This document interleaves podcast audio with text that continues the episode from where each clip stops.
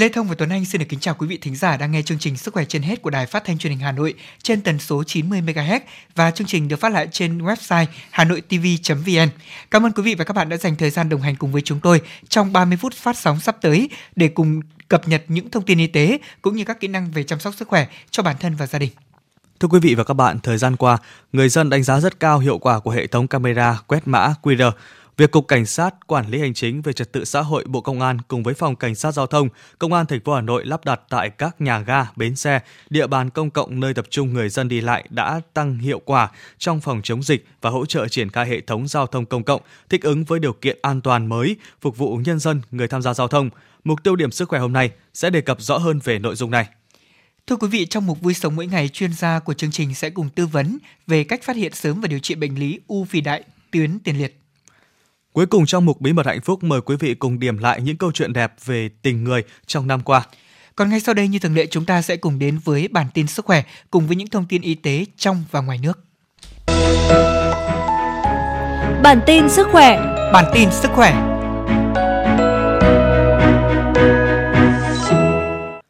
Văn phòng Chính phủ vừa có công điện số 9406 truyền đạt ý kiến chỉ đạo của Thủ tướng Chính phủ Phạm Minh Chính về việc tăng cường công tác tiêm chủng kiểm soát biến chủng mới Omicron của virus SARS-CoV-2 để tiếp tục thực hiện hiệu quả công tác phòng chống dịch COVID-19, nhất là chủ động kiểm soát biến chủng mới Omicron đang diễn biến rất khó lường. Thủ tướng yêu cầu tổ chức thần tốc hơn nữa việc tiêm chủng vaccine phòng ngừa COVID-19, chậm nhất ngày 31 tháng 12 phải hoàn thành việc tiêm mũi 2 cho người từ 18 tuổi trở lên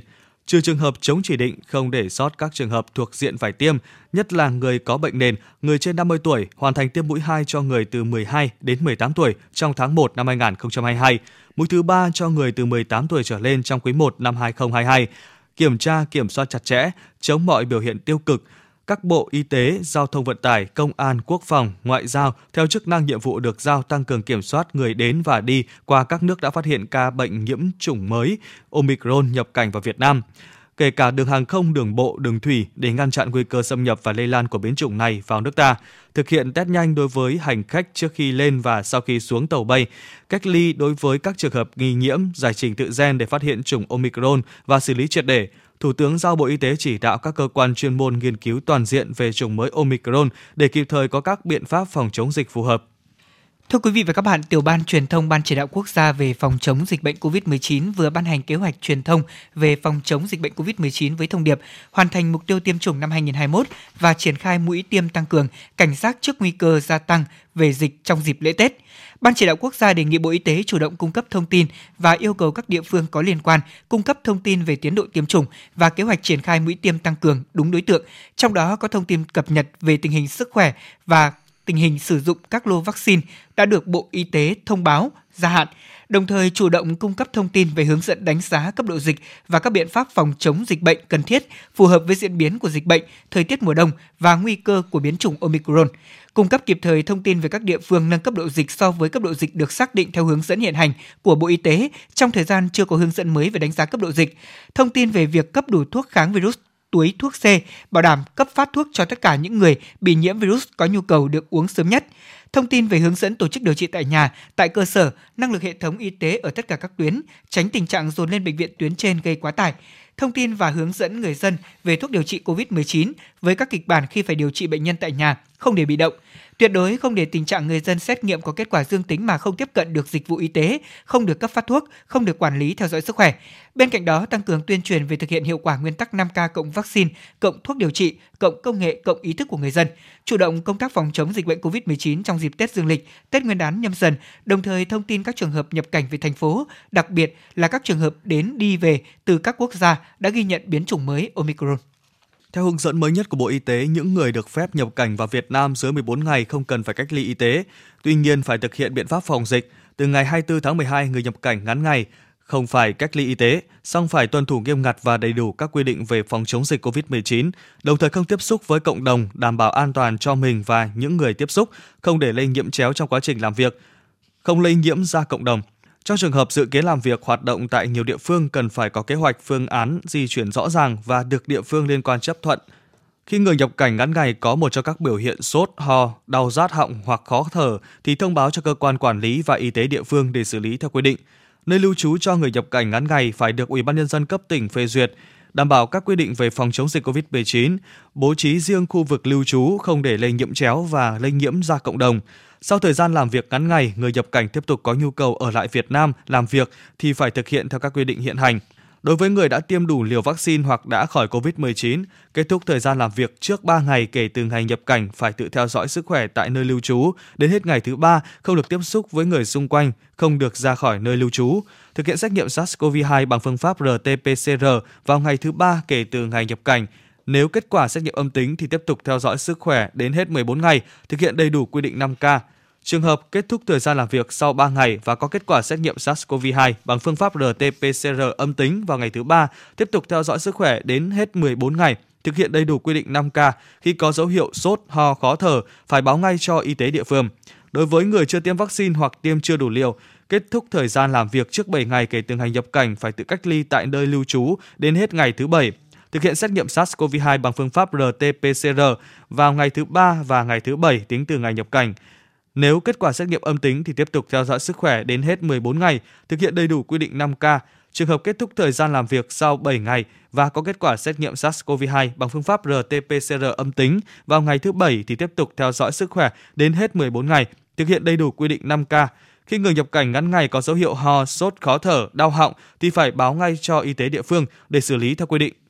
Bộ Y tế có công điện số 2146 gửi tới Ủy ban dân các tỉnh, thành phố về việc tiếp tục triển khai các giải pháp giảm tử vong do dịch bệnh COVID-19. Theo đó, thì Bộ Y tế tiếp tục đề nghị các địa phương xây dựng lại kế hoạch về nhân lực, ca kíp, hạn chế tối đa việc nhân viên y tế trực quá 8 tiếng một ngày. Cùng với đó, địa phương tiếp tục huy động sự tham gia của cộng đồng và mạng lưới các tình nguyện viên, thầy thuốc đồng hành, tổ chức thiện nguyện, người có tâm huyết, người bệnh COVID-19 đã bình phục, y tế tư nhân, chính quyền cơ sở, tổ dân phố cùng tham gia vào tư vấn điều trị, chăm sóc quản lý người nhiễm SARS-CoV-2 tại nhà. Khi cần thiết, huy động người nhà, đội ngũ tình nguyện viên vào chăm sóc, theo dõi người bệnh tại các cơ sở điều trị. Đặc biệt, Bộ Y tế tiếp tục đề nghị các địa phương quan tâm xây dựng, bổ sung chính sách chế độ và những hình thức động viên cụ thể bằng tài chính và phi tài chính với đội ngũ nhân viên y tế và mạng lưới tham gia tư vấn điều trị, chăm sóc cho người nhiễm SARS-CoV-2. Bộ cũng đề nghị các tỉnh thành ra soát khả năng đáp ứng các cơ sở thu dung điều trị COVID-19, tiếp tục nâng cao chất lượng công tác điều trị các tuyến, đặc biệt huy động các y tế ở cơ sở của nhà nước và tư nhân tham gia điều trị COVID-19 và thực hiện mục tiêu kép vừa triển khai khám chữa bệnh thông thường, vừa tham gia điều trị hồi sức tích cực cho bệnh nhân COVID-19. Sở Y tế và các bệnh viện tầng 3 điều phối hoạt động chuyển tuyến giữa các cơ sở điều trị, chỉ đạo tư vấn hỗ trợ chuyên môn cho các bệnh viện tuyến dưới, bố trí mỗi bệnh viện điều trị COVID-19 có ít nhất 2 tầng điều trị để thuận tiện trong điều trị và chuyển tầng nội viện, tuyệt đối tránh tình trạng chuyển tầng khi quá muộn. Cục Quản lý Thực phẩm và Dược phẩm Mỹ FDA đã phê duyệt khẩn cấp thuốc viên Monupiravir của Merck Co điều trị tại nhà cho người mắc COVID-19. Cho thử nghiệm lâm sàng đối với các bệnh nhân có nguy cơ cao, thuốc Monupiravir của Merck Co cho thấy hiệu quả giảm tỷ lệ nhập viện và tử vong khoảng 30%. Theo FDA, thuốc chỉ định cho người trưởng thành nhiễm bệnh từ nhẹ đến trung bình, người có nguy cơ tiến triển nặng hoặc những người không thể tiếp cận các cơ sở y tế để điều trị. FDA khuyến cáo không kê đơn Monupiravir cho phụ nữ có thai và đang cho con bú. Thuốc Monupiravir cũng không được phép dùng cho bệnh nhân dưới 18 tuổi do có thể ảnh hưởng đến sự phát triển của xương và sụn. Hiện Merck đã đồng ý cung cấp cho chính phủ Mỹ 3,1 triệu liệu trình Monupiravir với giá khoảng 2,2 tỷ đô la Mỹ. Đầu năm nay, hãng Merck cũng đã thông báo ký thỏa thuận chuyển giao tự nguyện không độc quyền thuốc với 5 nhà sản xuất Ấn Độ nhằm tăng cường nguồn cung cho hơn 100 quốc gia thu nhập thấp và trung bình sau phê duyệt. Monupiravir là thuốc viên điều trị COVID-19 thứ hai được Mỹ phê duyệt. Trước đó, FDA cũng đã cấp phép sử dụng thuốc viên dùng trong điều trị COVID-19 của hãng dược phẩm Pfizer với tên gọi là Paxlovid. Độ tuổi sử dụng Paxlovid rộng hơn Monupiravir, thuốc được chỉ định cho người từ 12 tuổi trở lên, đặc biệt là người nhiễm chuyển nặng do yếu tố tuổi tác hoặc bệnh nền như béo phì, tiểu đường.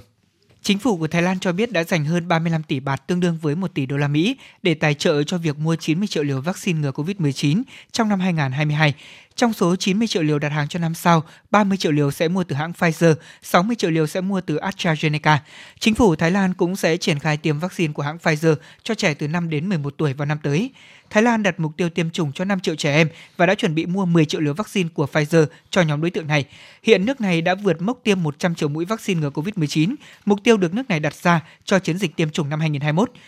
61% dân số của Thái Lan đã được tiêm đầy đủ hai mũi vaccine.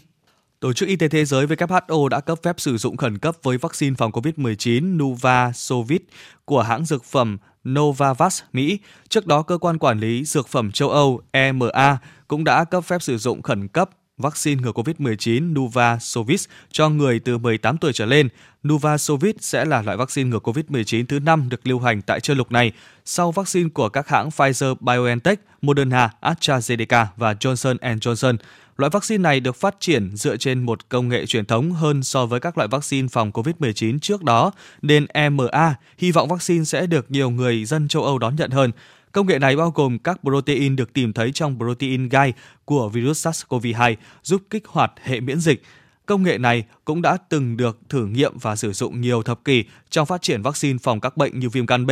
Việc WHO đưa vaccine Novavax vào danh sách cấp phép sử dụng khẩn cấp EUL sẽ mở ra cho các quốc gia khác trên thế giới nhanh chóng cấp phép và nhập khẩu vaccine này. Bên cạnh đó, sau động thái trên, vaccine của hãng dược phẩm Mỹ sẽ được chấp nhận tham gia cơ chế phân phối vaccine toàn cầu COVAX.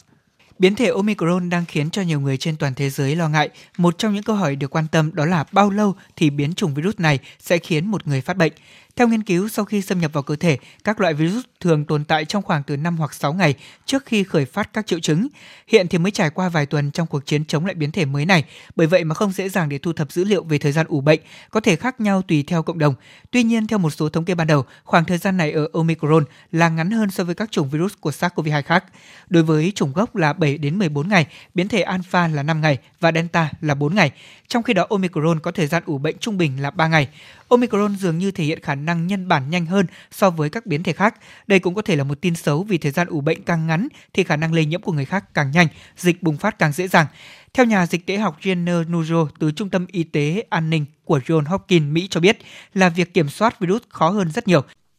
Tuy nhiên, theo Tổ chức Y tế Thế giới, ở một số trường hợp có thể mất nhiều thời gian hơn để các triệu chứng biểu hiện lên đến 14 ngày. Một số nghiên cứu còn ghi nhận lượng lớn bệnh nhân không có triệu chứng gì.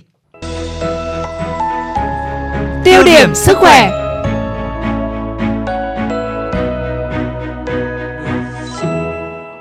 Thưa quý vị, trước tình hình dịch bệnh rất phức tạp, việc kiểm soát di chuyển của người dân tại các điểm hành chính công và nơi tiếp dân cũng là một việc làm khó khăn. Để làm tốt công tác này, Bộ Công an đã phối hợp với Công an thành phố Hà Nội tiến hành lắp đặt một số máy quét mã QR tại điểm tiếp dân của Phòng Cảnh sát Giao thông. Những ngày đầu triển khai đã đem lại hiệu quả tương đối lớn. Tại điểm đăng ký phương tiện số 2, Phòng Cảnh sát Giao thông Hà Nội từ rất sớm nhưng tại đây đã có hơn 100 người đứng xếp hàng chờ đến lượt mình làm thủ tục đăng ký phương tiện. Tuy số người đông nhưng quy củ trật tự và công tác kiểm soát người rất nhanh và không gây phiền hà cho nhân dân. Tại đây, Công an thành phố Hà Nội đã giao phòng cảnh sát quản lý hành chính về trật tự xã hội lắp đặt các thiết bị quét mã QR trên thẻ căn cước công dân gắn chip tại các điểm tiếp dân thuộc các đơn vị công an thành phố. Trong đó thí điểm tại phòng cảnh sát giao thông ngày đầu đã có hiệu quả rất tốt. Thiếu tá Tạ Quang Minh, tổ trưởng tổ đăng ký phương tiện số 2, phòng cảnh sát giao thông, công an thành phố Hà Nội cho biết. Tôi thấy cái ưu điểm của máy này rất là tốt là thứ nhất là giảm cái uh, hạn chế tránh cái, cái, cái tiếp xúc gần giữa người người dân công dân với nhau và giữa cán bộ ờ, làm các cái thủ tục đấy với công dân. Cái thứ hai là cái thông tin ờ, dữ liệu trên máy nó có rất, là đầy đủ đối với một ờ, cá nhân con người. Nó có số định danh và tất cả các thông tin về à, địa chỉ rồi nơi thường trú chú trú quán. Chúng tôi chỉ cần là quét cái mã đấy và nó sẽ hiện đầy đủ thông tin và nó sẽ truyền về hệ thống máy chủ. Và chúng tôi chỉ việc cập nhật. Người dân cũng sẽ không phải kê khai trên giấy để là tránh làm mất thời gian và Ờ, vâng, vâng, vâng. ảnh hưởng đến ờ, công việc ờ, đi lại của người dân. Ngày đầu triển khai thì đối với cái cái phương tiện máy rất hiện đại này thì khi người dân đến làm thủ tục là rất là bơ ngỡ thì chúng tôi đã cử các cán bộ mà có kinh nghiệm có trình độ hiểu biết và về khoa học công nghệ, hướng dẫn để người dân cài đặt cái, các cái ứng dụng ví dụ như là phần mềm VNeID của Bộ Công an hoặc là PC Covid để khai báo các cái trường thông tin cá nhân của công dân và các cái um, ứng dụng đấy, người ta sẽ cấp cho uh, mỗi công dân một cái uh, mã quét QR định danh đấy thì để máy chúng tôi nhận diện và rất là nhanh gọn và uh, đạt hiệu quả tốt nhất. Các thiết bị này được triển khai lắp đặt tại trụ sở cơ quan công an sẽ giúp việc kiểm soát chặt chẽ lượng người đến liên hệ công tác. Khi không sử dụng thiết bị di động thông minh thì người dân khi đến làm việc chỉ cần mang theo căn cước công dân gắn chip qua thiết bị quét mã QR được lắp đặt tại đây. Các thông tin liên quan đến việc tiêm vaccine phòng COVID-19 đã được lực lượng đảm bảo an ninh, an toàn, kiểm soát nhanh chóng, chính xác và thuận tiện. Khi đến liên hệ công tác cũng có rất nhiều người dân bỡ ngỡ trước thiết bị này và nhiều người chưa cài ứng dụng để tạo mã QR, nhưng tất cả những vướng mắc này chỉ được giải quyết chưa đầy 30 giây dưới sự hướng dẫn của cán bộ chiến sĩ trực gác. Anh Đỗ Văn Nhuận và chị Mai Lan Anh ở quận Nam Từ Liêm Hà Nội cho biết. Mình cảm thấy là khi đến đây rất là bất ngờ với cái mã phần mềm của công an quét. À, ví dụ như là mình tiêm vaccine rồi mà chưa có chứng nhận gì trên ờ, phần mềm nhưng mà khi quét vào căn cước công dân này rất là tiện, không tránh phải tiếp xúc, giảm thiểu thao tác. Chứ lần trước đi thì khai báo hơi phức tạp. Bộ Công an khi mà đặt cái máy này, ờ, đặt cái máy quét mã QR này ở những cái địa điểm mà tiếp xúc bọn tôi tiếp xúc nhiều như thế này ấy, nó rất là tiện lợi bởi vì là cái thời nó rút ngắn được cái thời gian mà bọn tôi phải khai báo tiết kiệm thời gian cho cho nhân dân nhân dân rất là nhiều. Toàn bộ thông tin từ dữ liệu căn cước công dân này được hiển thị trên máy quét, đảm bảo độ chính xác cao từ dữ liệu tiêm chủng, xét nghiệm liên quan đến hiện trạng sức khỏe của người dân đã được Bộ Công an tích hợp vào thẻ căn cước công dân cũng như các phần mềm quản lý phòng chống dịch COVID-19 của Bộ Công an và Chính phủ. Sau một thao tác đơn giản, chỉ cần đưa căn cước công dân gắn chip ra trước thiết bị quét mã QR, mọi công dân đều yên tâm về thông tin đưa ra chính xác. Từ những dữ liệu về quét mã QR của thẻ căn cước công dân này, cơ quan chức năng cũng dễ dàng quản lý, truy vết, phân loại, tính toán tỷ lệ các dữ liệu có liên quan phục vụ cho công tác bảo đảm an toàn phòng chống dịch. Đây là một nỗ lực rất lớn của toàn bộ cán bộ chiến sĩ trong lực lượng công an đã hoàn thành và đưa vào hoạt động cơ sở dữ liệu quốc gia về dân cư. Thời gian tới đây, Bộ Công an sẽ tích hợp thêm nhiều trường dữ liệu thông tin có liên quan đến phòng chống dịch, an sinh xã hội, y tế, giáo dục cũng như tất cả các mặt đời sống của nhân dân vào trong thẻ căn cước công dân gắn chip. Vui sống mỗi ngày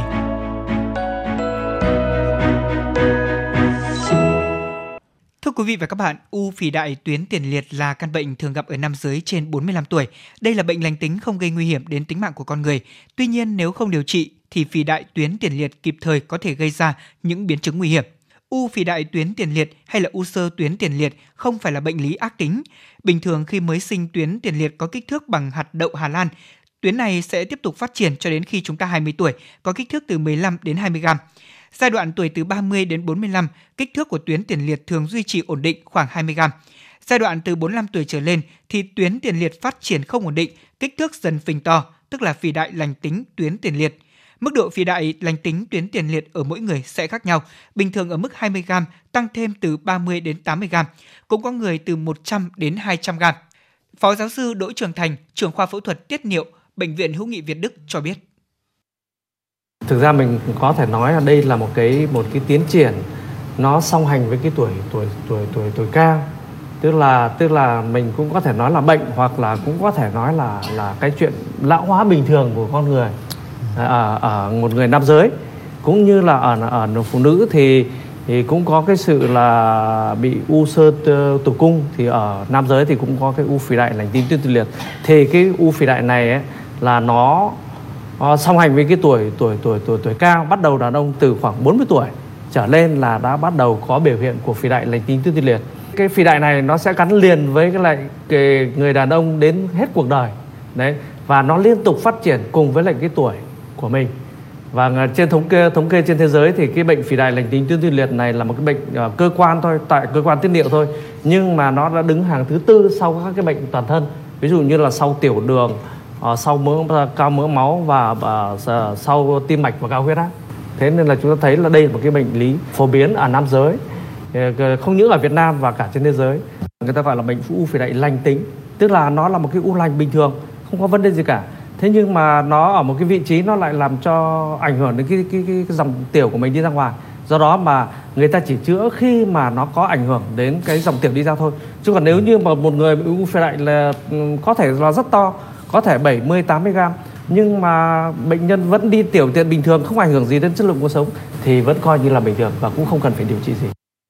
Tùy vào thể trạng của người bệnh, kích thước khối u, các triệu chứng lâm sàng và u đã gây biến chứng chưa để chọn phương pháp điều trị u phì đại tuyến tiền liệt cụ thể. Để có thể cắt bỏ phì đại tuyến tiền liệt hay là tăng sinh lành tính tuyến tiền liệt, người ta có thể mổ mở để bóc u như là phương pháp Milin hoặc là cắt bằng phương pháp nội soi qua niệu đạo, tức là TURP. Khoảng 30 năm trở lại đây, cắt u bằng phương pháp nội soi qua niệu đạo được lựa chọn hàng đầu và trở nên phổ biến với nhiều ưu điểm. Người bệnh không bị rạch mở thành bụng và thành trước bàng quang, thế nên ngày nằm viện được rút ngắn. Ưu điểm này càng có lợi thế ở những người bệnh béo phì hoặc là đã phẫu thuật đường trắng giữa rốn hoặc là có thoát vị thành bụng. Quá trình cắt u bằng phương pháp nội soi qua niệu đạo không phải bóc tách làm tổn thương các nhánh thần kinh và mạch máu nhiều như là mổ mở. Thế nên sau mổ, bệnh nhân ít đau hơn, hậu phẫu tiến triển thuận lợi hơn. Phẫu thuật có thể tiến hành ở các người bệnh cao tuổi mắc nhiều bệnh phối hợp hơn như là các bệnh tim mạch, hô hấp, tiểu đường. Tuy nhiên, phẫu thuật nội soi đòi hỏi dụng cụ phải đồng bộ, các kíp gây mê hồi sức phẫu thuật chăm sóc sau mổ phải được huấn luyện thuần thục và phối hợp chặt chẽ với nhau để phát huy ưu điểm, hạn chế tối đa biến chứng có thể xảy ra. Phó giáo sư Đỗ Trường Thành cho biết. Cái phẫu thuật nội soi thì nó rất ưu việt là thứ nhất là nó không có đường rạch vào cơ thể. Người ta hoàn toàn đi qua đường tự nhiên tức là đi qua đường niệu đạo. Người ta đặt cái máy vào trong niệu đạo và dùng cái cái dao cắt nội soi thì cắt tương đối triệt để cái u phì đại. Thế do đó mà mà người bệnh không có sẹo mổ và sau mổ thì cũng không có cảm giác đau. Và cái phẫu thuật đó thì còn người ta có thể gây tê tủy sống nên là bệnh nhân trong lúc mổ vẫn tỉnh táo bình thường À, do vậy mà không ảnh hưởng đến tim mạch và cũng rất ít, ít ảnh hưởng đến hô hấp. Do đó mà cái chuyện mà nhiễm trùng về, về hô hấp sau mổ đối với những người già là hầu như là nó cũng không xảy ra. Thế nên là ờ, hiện nay người ta thấy là cái phẫu thuật nội soi thì cái tỷ lệ tử vong có thể là không phần trăm nó có thể là ở mức độ không phần trăm. Tất nhiên là nó cũng có thể là không ờ, không đến mức tuyệt đối như thế nhưng mà có thể nói đấy là có phẫu thuật rất là an toàn. Và đặc biệt là nó mang lại cái kết quả rất tốt cho bệnh nhân là bởi vì bệnh nhân sau sau khi mổ xong thì thì bệnh nhân tiểu tiện rất tốt và nhiều bệnh nhân đã nói là sẽ đá như là như là ngày còn còn trẻ và như là còn thời thanh niên. Thế do đó mà bệnh nhân rất là rất là sướng và đặc biệt là là là rất là triệt để bởi vì là là hầu như là bệnh nhân không có bị tái phát để phòng chống u phì đại tuyến tiền liệt, các chuyên gia đã đưa ra một số khuyến cáo như sau: chế độ ăn uống lành mạnh, uống nhiều nước, hạn chế ăn các thực phẩm nhiều chất béo, hạn chế sử dụng các chất kích thích, sử dụng nhiều các thực phẩm chất chống oxy hóa như là các rau, họ cải, các thực phẩm dầu omega 3 như là cá hồi, cá mòi, tránh căng thẳng kéo dài, luyện tập các phương pháp như yoga dưỡng sinh nhằm giảm căng thẳng, điều trị triệt đề các bệnh viêm đường tiết niệu. Phì đại tuyến tiền liệt tuy là lành tính thế nhưng vẫn gây khó chịu và để lại một số những biến chứng. Để việc điều trị mang lại hiệu quả cao, tránh những biến chứng nguy hiểm thì những người cao tuổi có các triệu chứng nghi ngờ cần đến bệnh viện để thăm khám và được bác sĩ tư vấn phù hợp với phương pháp điều trị. Bí mật hạnh phúc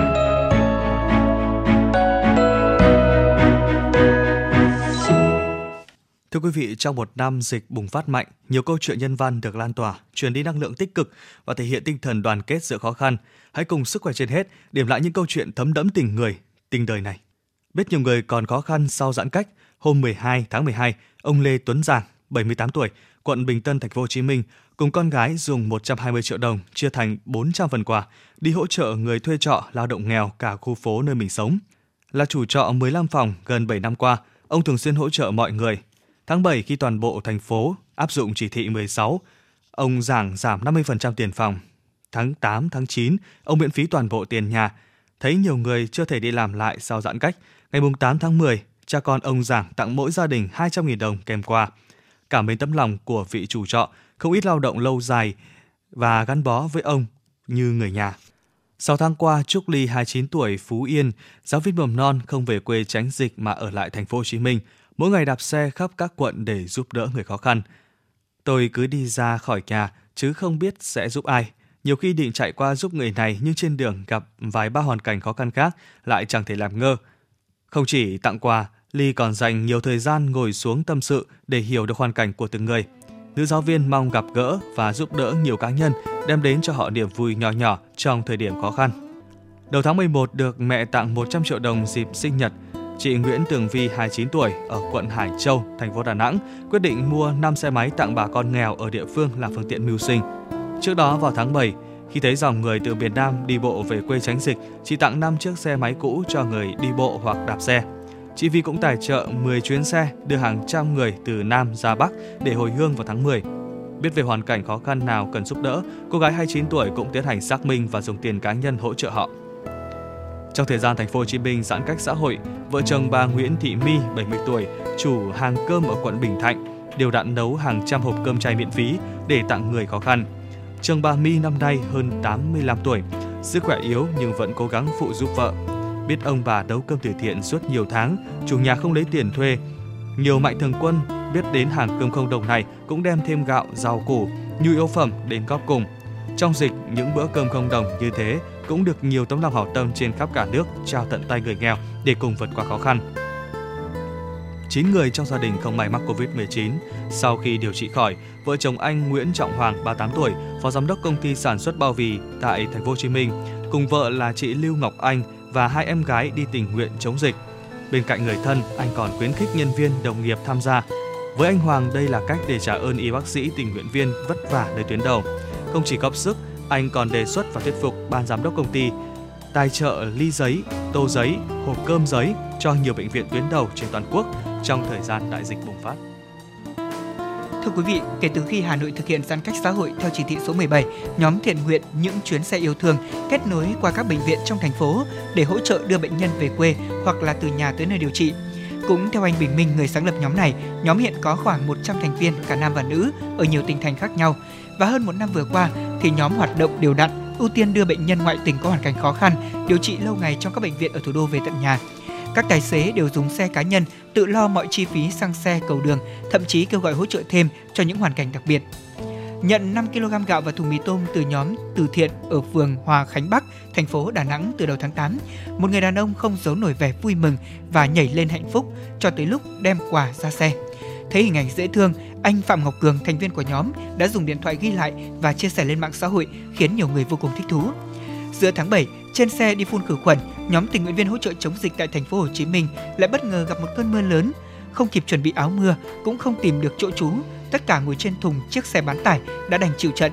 Và suốt 2 tiếng đồng hồ đó, các thành viên động viên nhau, thi thoảng choàng tay ôm chặt người bên cạnh dưới làn mưa xối xả để cho khỏi bị ngã. Hình ảnh này cũng khiến nhiều người không khỏi xúc động.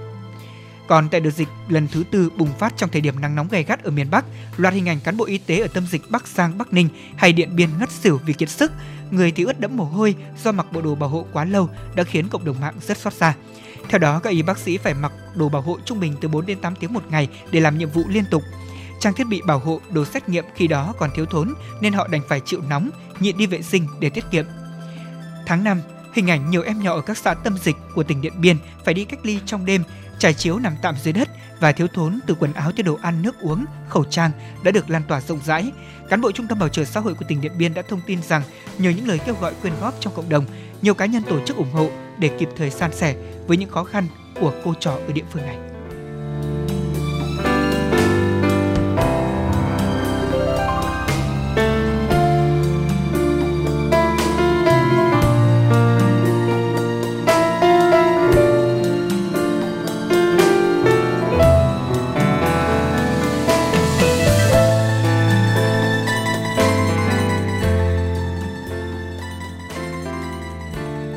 Quý vị thính giả thân mến, đến đây chương trình Sức khỏe trên hết cuối cùng của năm 2021 xin được khép lại. Xin kính chúc quý vị cùng gia đình sẽ có một sức khỏe thật tốt, một tinh thần tràn đầy năng lượng để chào đón năm mới 2022. Mong rằng quý vị sẽ tiếp tục đồng hành với chương trình. Mọi câu hỏi cũng như bài viết quý vị có thể gửi về hòm thư sức khỏe trên hết hà nội a gmail.com. Chương trình do biên tập viên Hoa Mai, MC Lê Thông, Tuấn Anh và kỹ thuật viên Kim Thoa thực hiện. Bây giờ mời quý vị đến với các chương trình hấp dẫn khác của Đài Phát thanh và Truyền hình Hà Nội.